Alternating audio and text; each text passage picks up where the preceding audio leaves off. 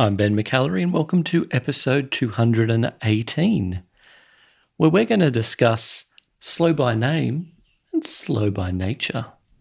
Yeah, so this has come about partly as a result of last week's Hostful, where we did the live host Hostful, which was very fun. It was fun on Yeah, Facebook. Yeah, I really liked doing the Facebook live video.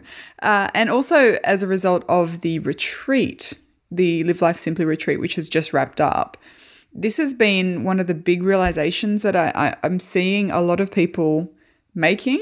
And I think that it's it's an important thing that maybe we don't talk about all that often. That the idea of slow living is often kind of packaged up in this really pretty idealistic kind of package uh, that is sold as a solution to all of our problems and issues and stresses in this modern, hectic, full, busy life. And the realization that I'm seeing people come to, which makes me really happy because it's been something that I have, have worked to unpack and, and you know accept myself, is that living a slower life and walking the path of living a slower life is a slow process. There is, I see so many people rushing to get to slow as quickly as possible that they are tying themselves up in knots when that doesn't happen. So that's really what we want to talk about today. absolutely. Let's get into it.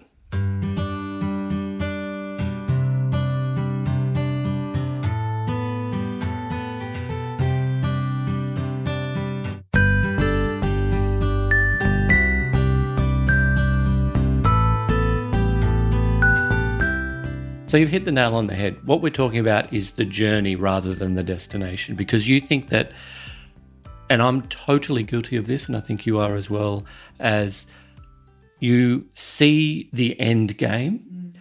and you are constantly trying to work towards that end game that you don't actually see life for what it is and you don't take the time to process through things which can then stop you really or prevent you from reaching that end game It's like it's it's the I'll be happy wins. Mm. I'll be happy when we have less stuff in the mm. house. I'll be happy when we've paid off the credit card. I'll be happy when we have a full day on a weekend with nothing to do. And I think that there's nothing wrong with aiming for any of those things, but it's about finding slow or ease or contentment in the moments that come before that. because I quite like there was a number of people that once they finished the retreat, hmm. they came to us and said the biggest thing that I've realized is that you know the mindfulness and simplicity are actually only the the tools that enable people to then work through the busyness rather than the end game. Exactly. If, if you're able to create a meditation habit and you live mindfully and you have like zero waste and you don't use plastic and you never use toxic chemicals, uh, you know, and whatever else it is that you think slow living looks like, you still have bills to pay. You're still going to have bad days. You're still going to argue with people. You're still going to get cut off in the traffic. You're still going to get stuck behind, you know, someone who's walking and they're on their phone and they keep getting in your way. Like there's still going to be Always. frustrations. Yeah. Doesn't it doesn't stop those frustrations, but what it has done for me is allow me to soften into those frustrations and those periods of busyness. Like it- driving is actually a good example. I used to be quite a stressful driver. Like I would get quite not aggressive in the way that I drove, but just in the way that I kind of referred to people if they were driving like idiots, as far as I could tell. You know, they were driving aggressively or they'd cut people off or, you know, they'd zoom up on the inside or whatever. I used to get quite angry. You did. And now, if if I mention anything, it's like, well, look at that guy. yeah. It's not like a, a thing that actually impacts my headspace. That's right. And if if I'm in traffic now, I just soften into it. It is what it is. You know, I think part of that is giving myself enough time to get to a place so that I'm never actually at, you know, hmm. 10 out of 10 hmm. need to get there right now. And if this red light goes red, I'm stuffed. Like that doesn't really happen anymore because, you know, I've given myself a little more time. But it's also about the headspace that I find myself in. So for me, this idea of slow living by name, slow living by nature, is not about doing everything slowly. it's about understanding that change comes slowly too. It takes time to make these changes. And because with that time and with that slow change comes failure, like mm. inevitably mm. comes failure mm. and backsliding and frustrations and realizing that something that works for someone else isn't going to work for you and learning to not feel bad about that. It's like the Mythbusters uh, quote failure is always an option. Absolutely. Remove the the negative connotations from that as well. Maybe replace this idea of uh, you know, improving or striving with curiosity and experimentation. What would happen if?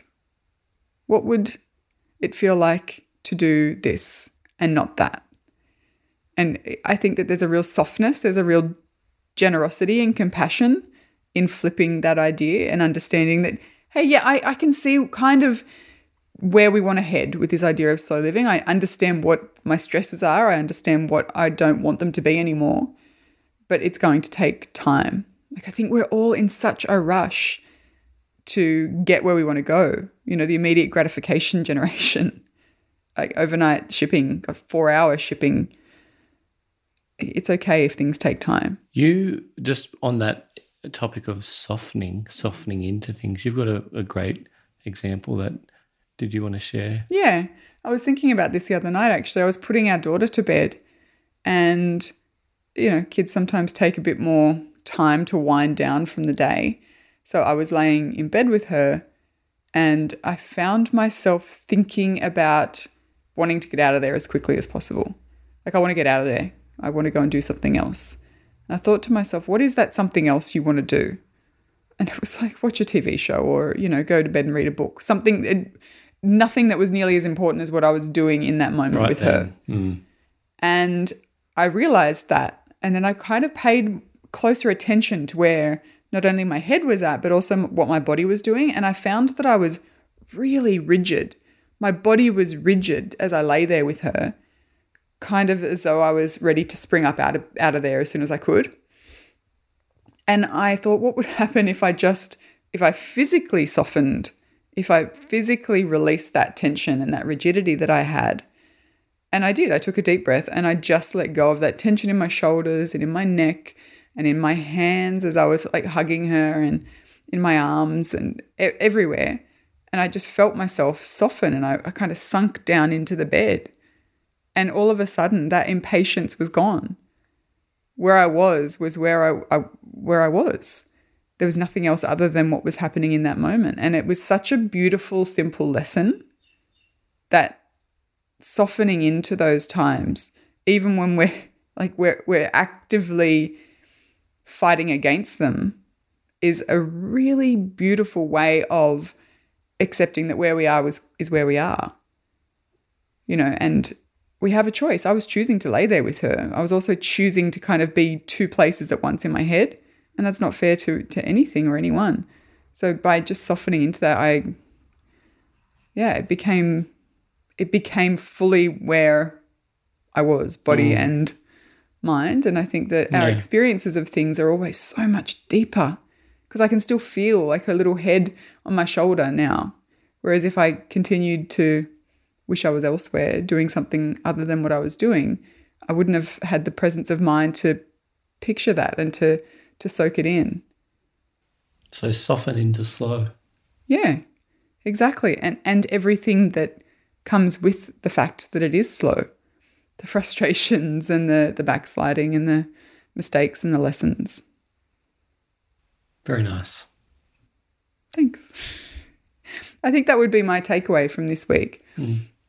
Nothing hugely practical other than to ask yourself, and it's going to depend very much on whether you're new to this idea of slow or you've been making changes for years, but ask yourself what's something that is bringing you stress or rigidity or tension about this idea of slow living. You know, you can write it down if you want to. If you've got a whole heap of things, particularly if you're new to the idea of slow, write them all down because you're probably hearing all of these different elements of slow living and want to do them all mm. and are frustrated that you can't but then just choose one of those things and think, what would it look like if I softened into the process, softened into the fact that it does take time?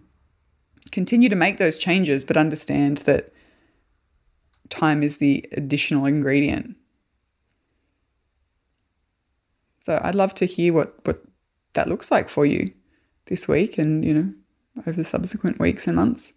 Particularly, I think, as we head into a very, what's often a very full time for people. Fast yeah. full time. Yeah.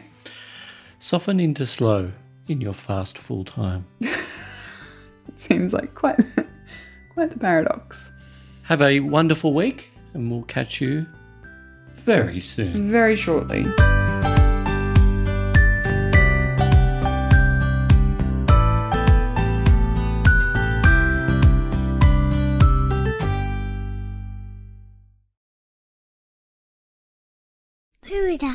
Hi, Podcast.